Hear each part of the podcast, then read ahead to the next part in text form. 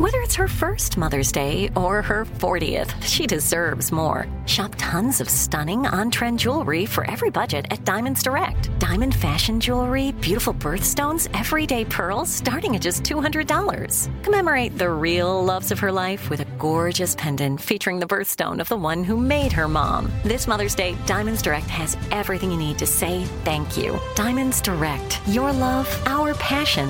Online at diamondsdirect.com. I'm Hannah Storm, and my new podcast, NBA DNA with Hannah Storm, chronicles my six decades in professional basketball. From growing up in the sport to becoming one of sports TV's first female broadcasters. Join me as I dig deep into the game's history, unearth some wild stories, and talk to my friends from the world of basketball, from Dr. J to Charles Barkley.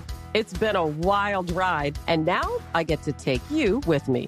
Listen to NBA DNA with Hannah Storm on the iHeartRadio app, Apple Podcasts, or wherever you get your podcasts.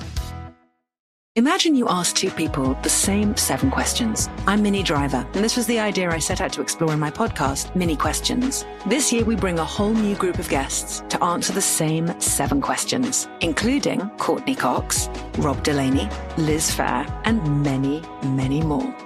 Join me on season three of Minnie Questions on the iHeartRadio app, Apple Podcasts, or wherever you get your favorite podcasts. Seven questions, limitless answers.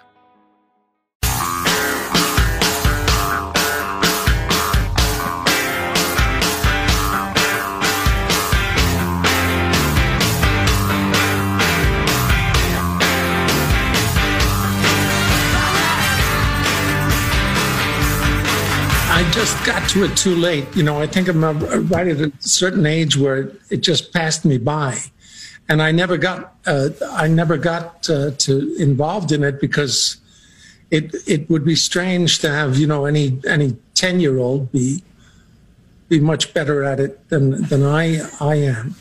So I. The, the other thing is, uh, you know, cell phones and that sort of thing. It's a little bit like a watch. If you need one, somebody else has got it. That's Christopher Walken, or somebody doing a Christopher Walken impersonation. And a good one. Talking about how he's never owned a cell phone or a computer. It's never, Oh, I see- okay. never sent or received a text. Emails are a foreign thing to him. Uh huh. It's like a watch. If you need one, somebody else has got it. So you don't need to carry one around. That, okay. He's thinking of it in terms of making a phone call, which most people don't do with their cell phones right. very often. What if you have to remember who won the 1976 World Series? Exactly. What do you do then? I think it was the Smarty. Cincinnati Reds, wasn't it? Who is the person on the planet where if Christopher Walken comes up to you and says, "Can I use your phone?" you say no. No, Christopher exist. Walken, you may not. I carried this watch. Uh, Pulp Fiction reference there, folks. Need to make a call. So I got this is the first time this has ever happened in my life, and it happened for reals. I got a letter uh, from the UN yesterday, the United Nations Office of International Oversight Services. I got this Really? in my email, my personal email account. It's the first time I've ever gotten one of these. It's What'd my you do? It's my distinct pleasure to write you and say that, um, uh, along with many foreigners that have invested thousands of dollars in African countries, to the Hopeless Dreams Act. A lot of these have not become a reality. Right now, as directed by our Secretary General Antonio Guterres, we have agreed with the African Union that 100,000 United States dollars would be paid to you through Wow. the World Fund. Wow, this is Congratulations. a good day for you. And uh, I, need, I need to send yeah. the United Nations $150, and they're going to send me a couple hundred thousand dollars in return. Well, you that's a hell of a profit. I mean, that seems perfectly reasonable to I'm me. trying to profit. It's just money that they obviously need to disperse for some reason, and they've chosen me. Uh, It takes $150 from you as opposed to deducting it from the total. I don't believe in looking a gift horse in the mouth. Why would you dig? That's rude. Why would you dig too deep in the? That's but uh, honest to God, that's the first time I've ever gotten one of those. I've never gotten a Nigerian prince or a or any of those things. Oh, really? Yeah, I, and I don't know why. I get plenty of spam mail. That's the first one I've ever gotten. But long it had the had the United Nations logo at the top. I guess I don't know what the UN logo looked like, and uh, you know, sounded kind of official, although fanciful. And uh, rather run on sentency. And we were sitting there uh, eating dinner last night, me and Judy and uh, Little D, and uh, my phone rings, and I was thinking I actually sold a car yesterday, And I was thinking this unrecognized number might have something to do with that. So I go ahead and pick it up and it's some lady with a Chinese accent trying to convince me I've won something. I can't even remember. But I said, wow, that's exciting. That's fant- hold on just a second. Hold on. I'll be there in a minute. I'll be right there. I'm sorry. I'm in the middle of a surgery, but, uh, what was that now? And, and she just hung up and I was so bummed because I was thinking I was really gonna go have some fun. No, put some pressure on it. I can see they're bleeding. Stop yelling at me. This is important. I've won a four week stay in Maui. But so we've asked the question many times: What do you do for people that fall for this? Do what? What do they deserve? Or uh, mm, you just you got to look out. well, so I'm, they need a keeper. Well, so I'm reading this. I'm reading this out loud at the uh, at the table yesterday afternoon when I got an email. I'm reading it to my wife. My eight year old, who's in the other room uh, playing Minecraft or something like that, he yells over, "It's a scam." That sounds like a scam. And I said, look, an eight year old who has no perspective. It's not like I've told him about Nigerian prince scams. He has right. no, he has no history of even knowing this exists. And he yells across the room, it's a scam. Yeah. Now, if my eight year old with no worldly experience whatsoever comes to that conclusion, what are you supposed to do for people who fall for that sort of thing? You know, I've said this before. You either have the gene or you don't. I, I think it's genetic. It, you just, you run it through your brain, think that doesn't fit. That doesn't make sense. It's good. It's too good to be true. And there are some people who just don't have the gene. It's like I knew guys who could not sing, could not carry a tune, and it just astounded me. Well, I'm not going to oh, give. say, can you see by the, they would sing like that. Well, I'm not going to give them any of my money either. That's a shame you can't sing, but you're not, not even for of, voice lessons. You're not getting any of my money, and I don't know how much money I want to give to somebody who can't spot a. This is a, yeah. a, a ruse. What am I supposed to do for you? Yeah, no, it's so tough. I was uh, I've told this story before, but short I was talking of mental an, illness. If you're completely mentally ill, I make an exception. Or, or around the bend in terms of being aged.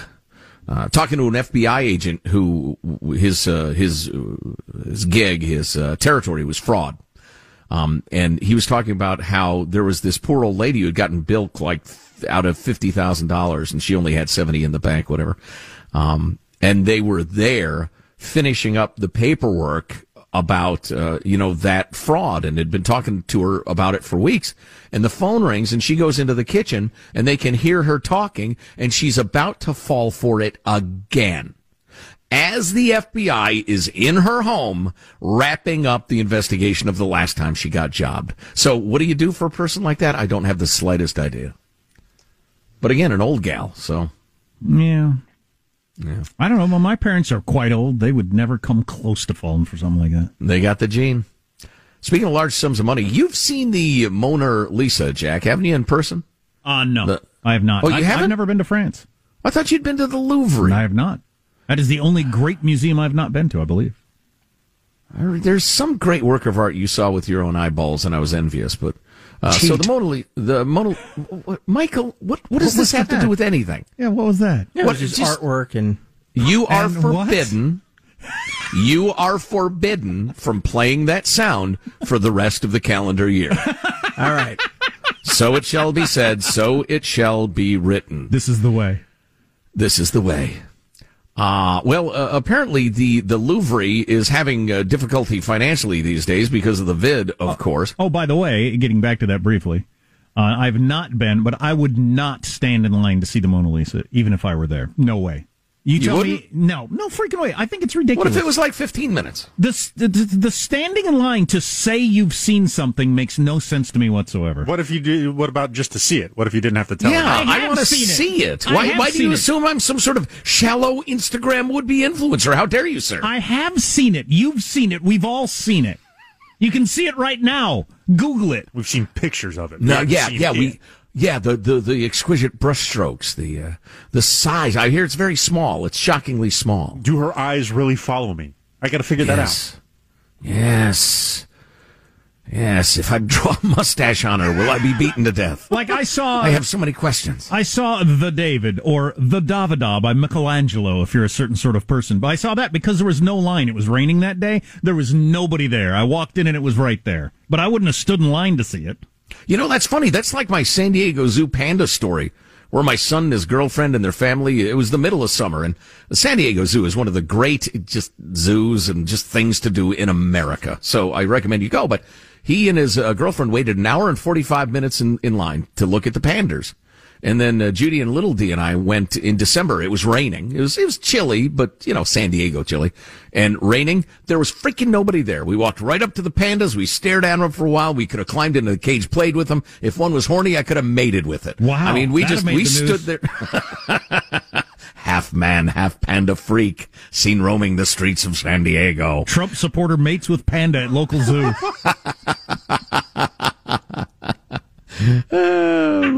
anyway, so uh, yeah, it's it's all about when you go and, and that sort of thing. So, uh, how did you find the Davida by Michelangelo? Was it nice? Nice sculpture? Uh, I give a statue a slightly different view in that the, the size matters. I, you know, seeing a picture of a statue is not the same. Seeing a picture of a picture is the same thing. Yeah, arguably. But No, anyway, the like reason the Sistine Chapel, which I've been to the Vatican, seeing that, that because of its size, that is a completely different thing too. Yeah, see, I've never seen that either. I've never gone anywhere or done anything. But the reason I bring it up is the uh, the Louvre. You almost mated with a panda. That's a story. well, yeah. Yeah, I thought I had it going on, but uh, she uh, she said no, and no means no. so uh, uh, they uh, they're hurting for money over there, and every year they take the Mona Lisa out from behind the bulletproof glass that protects it because somebody might shoot the Mona Lisa. Wow. Um, and and then experts, conservation experts, examine it really closely. It's it's been warping and cracking for years, and they're trying to figure out how to preserve it. But this year, to raise money, they took bids. I guess they went through Christie's auction house um, for somebody who could be there in the room and, and be right up next to it and see it and look at it for a Wow. long time. And the They rest of it. sneezed right on it. Oh yeah, yep, yep. A real wet one too. Uh, no, but some some guy paid ninety eight thousand dollars Oh, to to eyeball the Mona Lisa. well, if you had that kind of money, it wouldn't, you know, doesn't mean anything to you. But um, that'd be cool. Uh, yeah, I guess. yeah. I don't know. did he try Yeah, to I suppose- it and run off with it?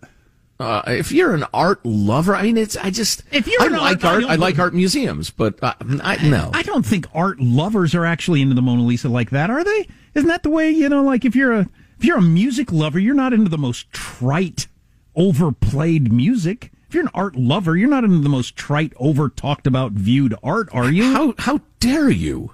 How dare you call the Mona Lisa trite and over talked I've been about? enough to, to enough museums. There, there's something from the same era, the same sort of thing, right over there. You can walk up to it and get as close as you want, look all day long. Why? Why wouldn't you? Because nobody knows about that. Because nobody will care that you've seen that. The uh, giant Rijksmuseum in uh, Amsterdam has got all those giant uh, what the, what's his uh, the Dutch fella, uh, the Dutch master. Van Gogh. No, the other guy, uh, not Renoir. He's French. It doesn't matter. Monet? What, do- what do I know? No, he's French too. I don't know. Give me a Dutchman. I don't know. When Give I ask you for a Dutchman, give me a damn Dutchman. oh, his name is. Uh, it might be. Rembrandt. Well, no, it's the other guy. Anyway. But he has these Frans Hals.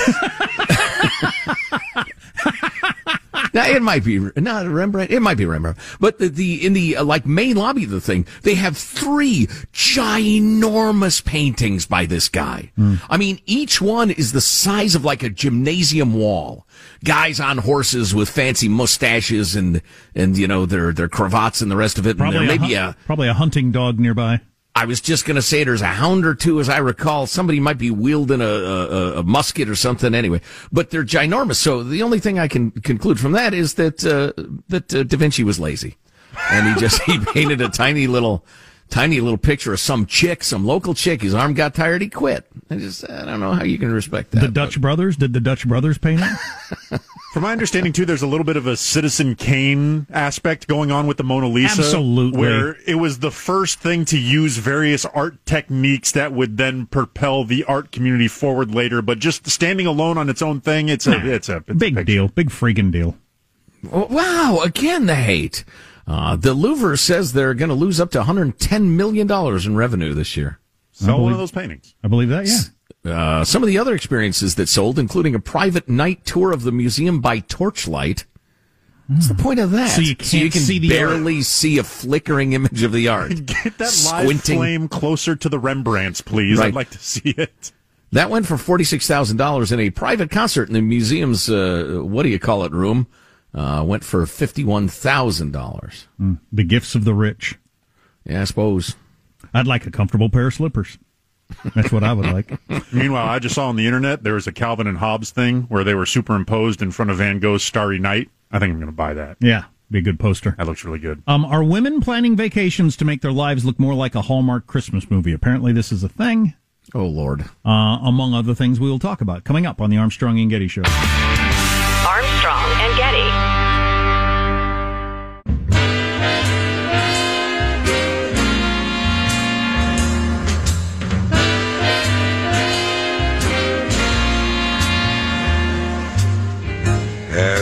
Have yourself a merry little Christmas. Let your heart be light. So, you remember that big hacking that happened earlier this week? It looks like Russia had hacked every branch of our government pretty much, and almost every Fortune 500 company had been bouncing around in their systems for around nine months, it looks like. In terms of national security, maybe the biggest ever. Stealing information. Yeah, maybe the biggest hack ever.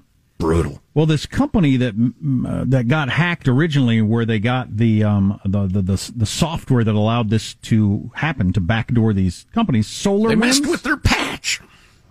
SolarWinds, two firms that owned SolarWinds, Silver Lake and uh, Thoma Bravo, had uh, two hundred and eighty-six million dollars in stock sales right before the hack was announced. Okay. They claim that they um, Whatever comes after this will be bull dung. These venture venture capitalist firms said they weren't aware the Orion code had been backdoored and been hacked. They just happened to sell nearly three hundred million dollars in st- stock right before the world found out about this. Happy ah, coincidence. I don't believe you. well, Wow, nick of time. I wouldn't believe it if there weren't a precedent for this, but there is a precedent. This has happened a half a dozen times now, where there's a hmm. giant hack and they do all kinds of moving money around and all these sorts of things before it's announced publicly. It's happened several times. Wasn't Experian one of those? Um, Yeah, there's- maybe, uh, but I know what you're talking about. There's, Yeah, there's been a bunch of these. yeah. I would do the same thing, by the way. if the FEC is listening, yes, I would do that in a heartbeat. If there were, if we had stock for the Armstrong and Getty show, I would pull every trick in the book. Man, this coronavirus is something the way it's traveling around. I was just looking at uh, what country was it that's going like into full lockdown. I mean, they're closing everything, one of your European countries, because of Trump's mishandling of the virus. Oh. Um, but also rural areas in the United States. I mentioned earlier, uh, I, I recognize December 17th every year as the anniversary of when I started my radio career at a tiny town in the middle of nowhere, Kansas. Um, Hays, Kansas. Well, just down the road from there is an even tinier town called Quinter, Kansas, and it's on the front page of the USA Today today. Wow. Um, why would it be? It's a town of less than a thousand people. This is this is my part of the world where I'm from. I mean, this is rural. You drive. We we were the big town people drove to on a Saturday night because we had three thousand people. Um, from other littler towns. This little town, one out of one hundred and thirty-two people have died in that county Great Scott. from the COVID, and they had nothing going on over the summer. Because I know people from these areas, and there are other places around the country just like this. I realize where nobody's wearing masks, nothing was closed down. It was like it was a story that was on TV, but we didn't have it at all. You know, in these local areas, you didn't think, and then all of a sudden it came through, and it's just wiping people out. One out of 132 has died in that county. That's amazing. and it's not over, I'd imagine. Oh, I'm sure it's not. Oh, that's just awful. What a nightmare. Yeah, these these are rough days, especially, you know, in, in various places where it's super hot. So be smart, protect yourself, and we'll be done soon. Hey, Lanhee Chen coming up. Always a great conversation. Uh, tomorrow's show is the Clips of the Year show, plus Yes. the band names and novels of the year and everything. Mary and the Ho has come through again compiling those. That's amazing. Armstrong and Getty.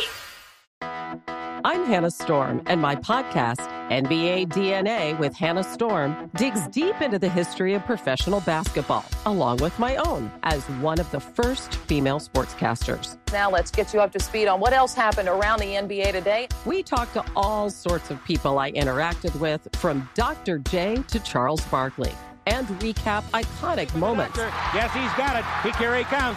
Way rock the baby to sleep and slam dunk. As well as some of the wild stories behind the scenes. We were like, what? What are we in for? The scoreboard crashes before we even tip a game off. Today, the NBA is a global sports and entertainment giant. Players are multimillionaires and cultural icons. Iguodala to Curry, back to Iguodala, up for the layup. Oh, blocked by James.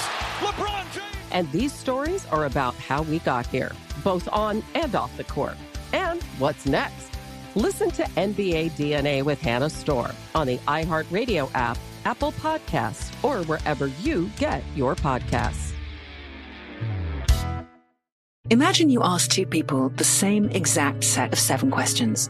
I'm Minnie Driver, and this was the idea I set out to explore in my podcast, Minnie Questions. This year, we bring a whole new group of guests to answer the same seven questions, including actress and star of the mega hit sitcom Friends, Courteney Cox. You can't go around it, so you just go through it. This is a roadblock. It's going to catch you down the road. Go through it, deal with it. Comedian, writer, and star of the series Catastrophe, Rob Delaney. I shouldn't feel guilty about my son's death. He died of a brain tumor. It's part of what happens when your kid dies. Intellectually, you'll understand that it's not your fault, but you'll still feel guilty. Alt rock icon, Liz Phair. That personal disaster wrote Guyville. So everything comes out of a dead end. And many, many more. Join me on season three of Minnie Questions on the iHeartRadio app, Apple Podcasts, or wherever you get your favorite podcasts. Seven questions, limitless answers. If you love sports and true crime, then there's a new podcast from executive producer Dan Patrick and hosted by me, Jay Harris, that you won't want to miss. Playing Dirty Sports Scandals. Each week, I'm squeezing the juiciest details from some of the biggest sports scandals ever. I'm talking Marcus Dixon, Olympic gymnastics, Cain Velasquez, salacious Super Bowl level scandals.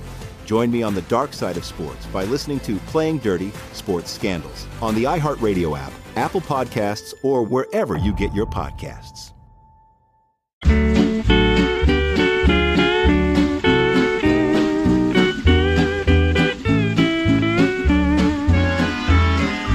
Mele Kalikimaka is a thing to say on a bright Hawaiian Christmas We've had a lot day. of uh, people over This the is years. cultural appropriation.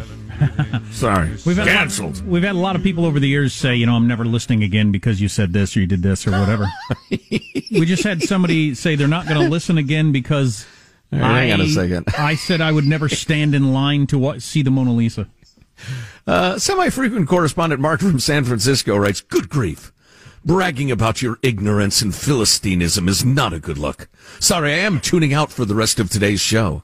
I can take a lot, but at one point I find myself saying, why am I listening to this? Philistinism. So it wasn't little, a little Frasier Crane-ish there. So it wasn't a Trump thing or an immigration uh, disagreement or don't agree on abortion. It's a you wouldn't stand in line to see the Mona Lisa. I can't listen to this. Yeah. Okay. Sorry to have Hilarious. disappointed you, sir. That's hilarious. But uh, Merry Christmas and Happy Holidays nonetheless. Lanhee Chen is the David and Diane Steffy Fellow in American Public Policy Studies at the Hoover Institution, also the host of the informative podcast Crossing Lines with Lanhee Chen. Lanhee joins us now. How are you, sir? I'm doing well. Good to be with you guys this morning. Thank you, thank you. It's it's good to be chatting as always. I just happen to have, have read uh, Victor Davis Hanson's piece in the National Review, in which he posits that Joe Biden is so shockingly untried, untested, unquestioned, just in la- last year or so, that um, that the first six months of his presidency might be shockingly rocky. What do you think? Well, Joe Biden has been shielded from a lot of tough questions. He's been shielded from a lot of attention. And that was, you know, part of a concerted strategy and effort, I think, during the campaign to make sure that his less glamorous side, let's say, wasn't exposed. So I, I do think we're going to see a lot over the first couple months. We're going to learn a lot.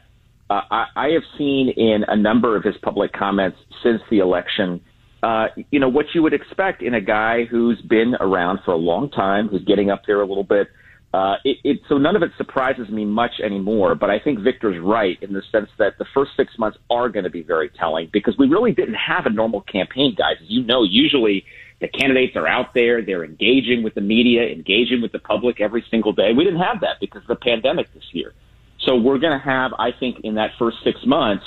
Now, now the other part of this is, are we really going to see it in the first six months, right? Because we may still be in this pandemic posture. He may still be governing from basically an office and not really getting out there. So we may not have those free flowing interactions, but I think there's a point to be made here, which is basically we have not seen who the true Joe Biden is at this phase of his life quite yet. I wonder, well, how, I wonder how long the Trump hangover lasts, where they do the kid gloves approach. I hope that goes away at some point. Yeah, I, I don't know. I mean, the the media used to be, you know, used to take its responsibility quite seriously, which was to hold uh, leaders accountable regardless of their political party. You know, and, and you can argue the media has always had had a left leaning, and I think there's certain elements of that that's certainly true. Um, my guess, guys, is they're going to be pretty pretty easy and pretty gentle on Biden. I mean, they have been so far during the transition, and part of that's because they've been, you know, covering the Trump side of it as well. But I, I, um, I would let's put it this way: I wouldn't expect too much from the mainstream media, at least as things get going. Now, if things get going and they're not happy, they don't think he's left enough, then you know maybe maybe they'll attack him then. But but I wouldn't expect too much in the first first couple of months of his new administration. Yeah, it just occurred to me reading the Hanson piece. I remember back when I was a big Scott Walker honk um, when he was yeah. running in the primary because I believed the conventional wisdom and I'd heard him speaking enough. I'd, I'd seen his policies. I thought, wow, this guy is a solid conservative, yet with a pretty good touch reading, reaching across the aisle. He's Midwestern. He's reasonable, blah, blah, blah. But then when it came to the crucible of a presidential election, he just cracked up. He just, he didn't have it. And, yeah. it, you know, Joseph R. Biden doesn't have it either. Um, and, and yet he is now going, well, he's about to be the president of the United States. And I think when he is tested, uh, I have a feeling it's going to be a crack up, but I guess we'll find out together. Well, that's why the people he's putting together, the team he's putting together, become all that much more important. And and by the way, we haven't spent a lot of time, and the media hasn't spent a lot of time talking about Kamala Harris, but she's going to play a really significant role. And I think for a lot of people, that's you know that's not good. You know, they don't see that as a positive. But the fact that he is, you know, getting up there, he may not run for a second term. We'll see how it goes. Uh, she has put herself in a position to be very influential. I would keep an eye on what she does and what she advocates for and her role in that White House because I think she's going to play a pretty big role. Switching gears a little bit, we all know how tight the Senate is. It's going to be, you know, 50-50 or 51-49 and it'll be close there, but the House didn't get as much attention and that the Dems Dems had a rough year. Um, and uh, yeah. it, it's going to be very narrow, uh, the closest um, it's been in decades between the R's and the D's. Are we going to see, with an evenly split House and an evenly split Senate, some bipartisanship, some crafting legislation that you get a group of R's and D's together on for the first time in a long time? Yeah, I think we could, and not so much because of the House. I do think the Senate dynamic is what's going to drive that because, look, the House is really about it, doesn't really matter how slim uh, the, the majority is from a governing perspective. It matters politically a lot. You guys are absolutely right that it's very telling that the Democrat majority in the House is the smallest and most narrow majority it's been uh, in modern history.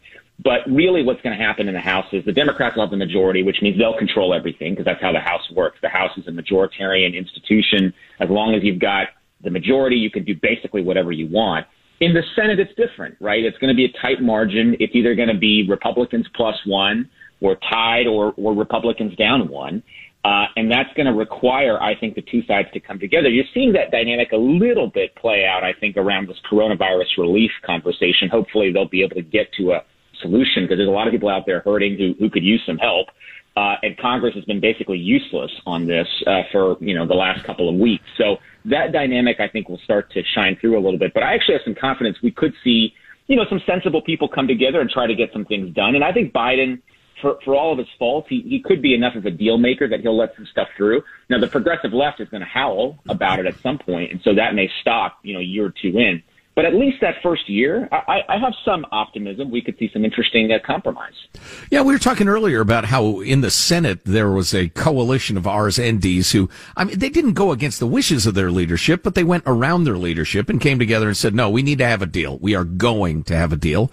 And Mitch McConnell's smart enough to look and see, you know, there could be 51 votes here. So now he's going along with it. And it'll be interesting to see whether that sort of uh, less leadership driven approach will, will hang on. But speaking of leadership, um, Will Nancy hang on to the speakership, do you suppose? Nancy Pelosi.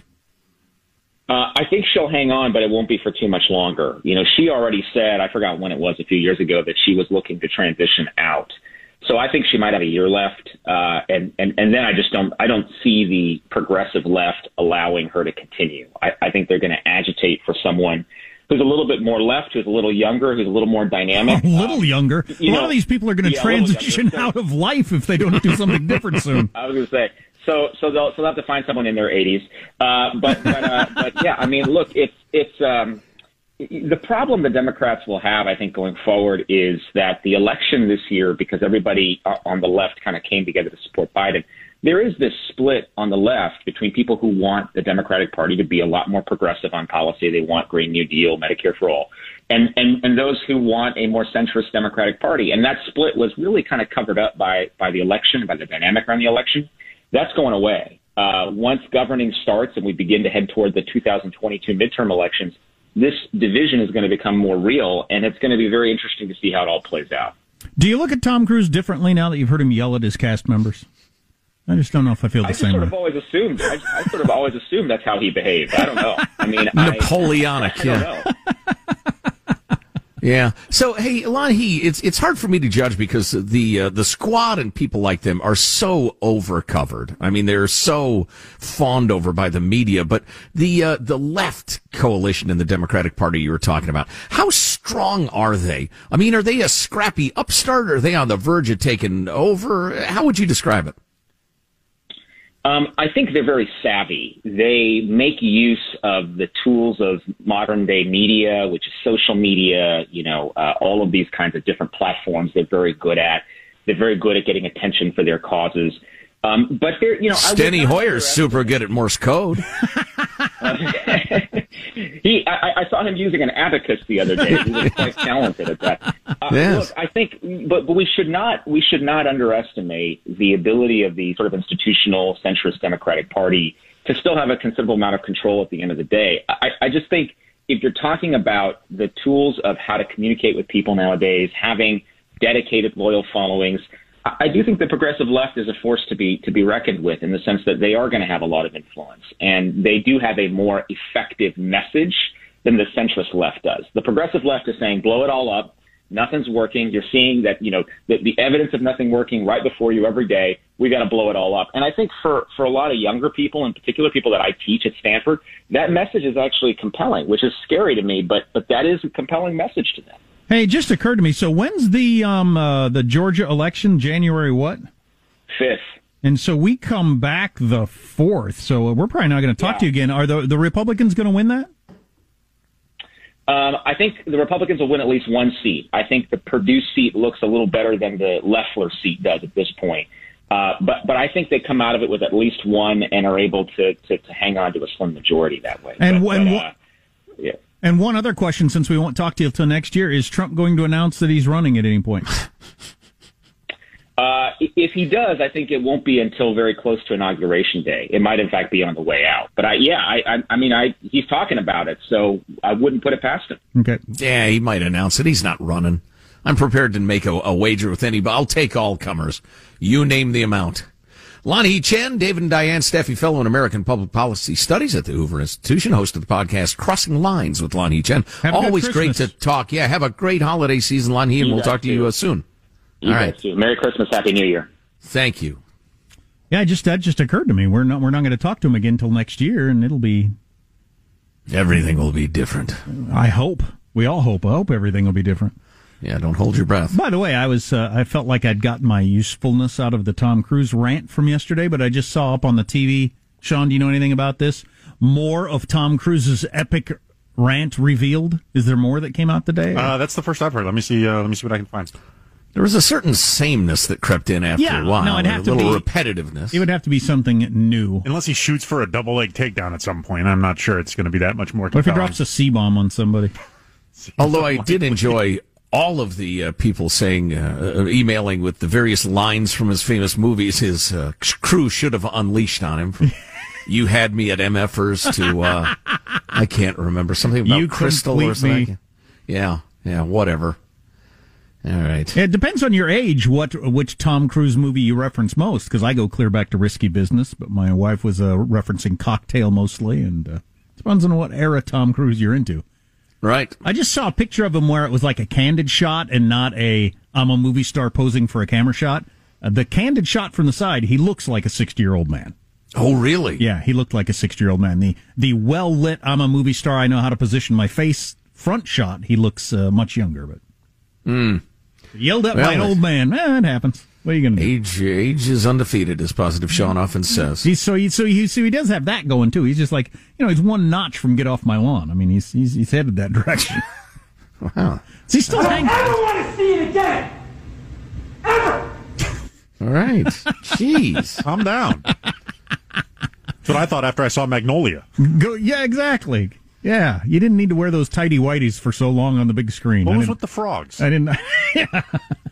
Go play volleyball on the beach in your jeans. Uh, more, more on the way. Our text line 415 295 KFTC.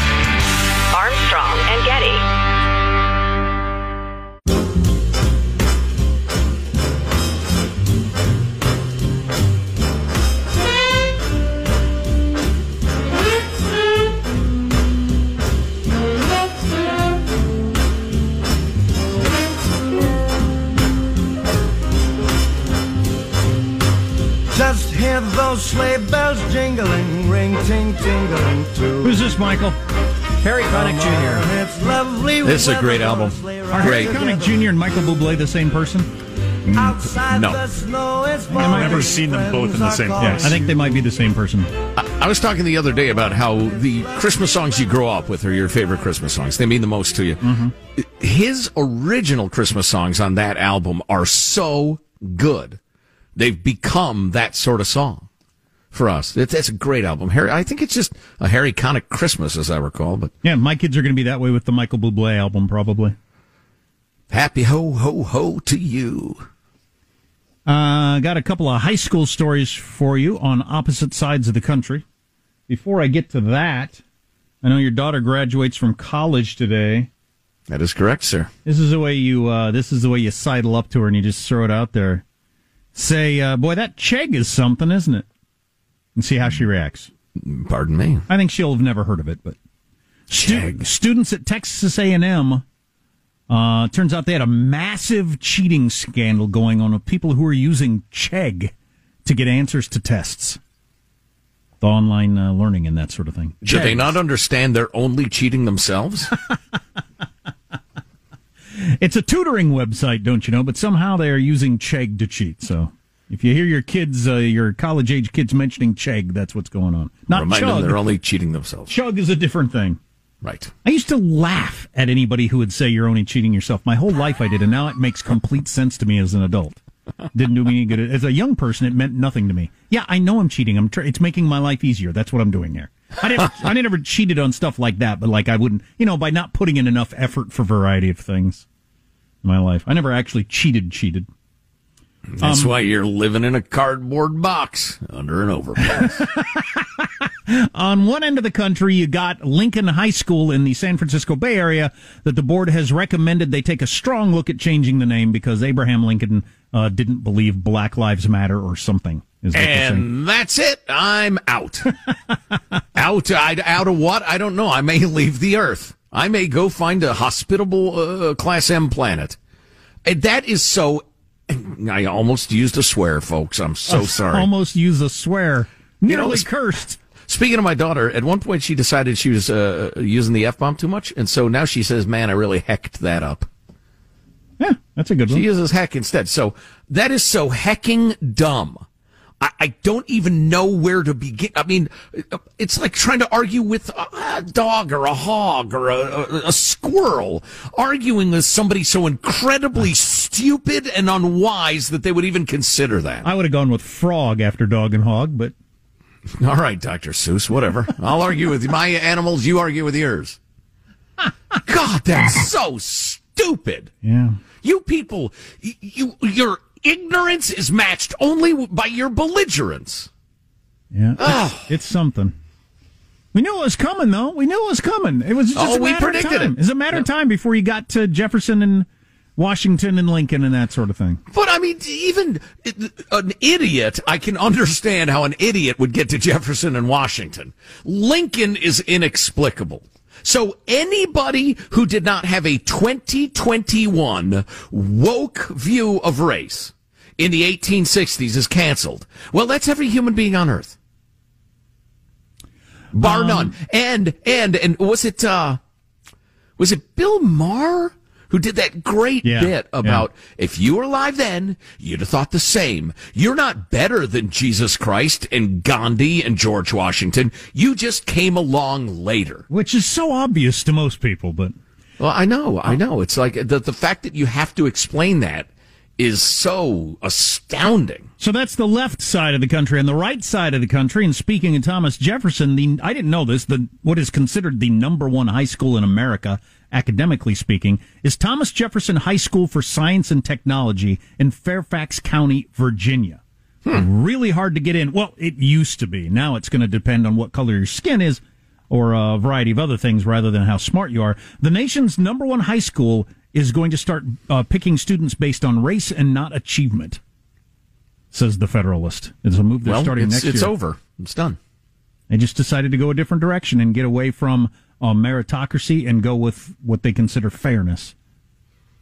Man, Jordan Peterson has some great stuff on how incredibly important hierarchies are. That we need them. We need meritocracies. We also need people making sure that the entry is fair. Sure, of and course. it does not become closed off because of, you know, color of your skin, religion, that sort of thing. It's a hundred percent true. But the idea that the way to achieve fairness is to eliminate meritocracy is obscene. I could give I'm you back more, to arguing with a squirrel. uh, a dog, uh, or a hog, or a frog, Or a Um, frog. I could get to In more of that coming up next hour. The reasoning On a behind- log. the reasoning behind it is just ridiculous. But we've got to have some places where it's just plain. And I wish it was like with with like the cabinet uh, advising the president of the United States, for instance, where all we care about is the quality. I mean, just all we care about is how good you are at it. Nothing else matters. But we're not there right now. Armstrong and Getty. I'm Hannah Storm, and my new podcast, NBA DNA with Hannah Storm, chronicles my six decades in professional basketball. From growing up in the sport to becoming one of sports TV's first female broadcasters. Join me as I dig deep into the game's history, unearth some wild stories, and talk to my friends from the world of basketball, from Dr. J to Charles Barkley. It's been a wild ride, and now I get to take you with me. Listen to NBA DNA with Hannah Storm on the iHeartRadio app, Apple Podcasts, or wherever you get your podcasts. Imagine you ask two people the same seven questions. I'm Minnie Driver, and this was the idea I set out to explore in my podcast, Minnie Questions. This year, we bring a whole new group of guests to answer the same seven questions, including Courteney Cox, Rob Delaney, Liz Phair, and many, many more. Join me on season three of Minnie Questions on the iHeartRadio app, Apple Podcasts, or wherever you get your favorite podcasts. Seven questions, limitless answers. If you love sports and true crime, then there's a new podcast from executive producer Dan Patrick and hosted by me, Jay Harris, that you won't want to miss. Playing Dirty Sports Scandals. Each week, I'm squeezing the juiciest details from some of the biggest sports scandals ever. I'm talking Marcus Dixon, Olympic gymnastics, Cain Velasquez, salacious Super Bowl level scandals. Join me on the dark side of sports by listening to Playing Dirty Sports Scandals on the iHeartRadio app, Apple Podcasts, or wherever you get your podcasts.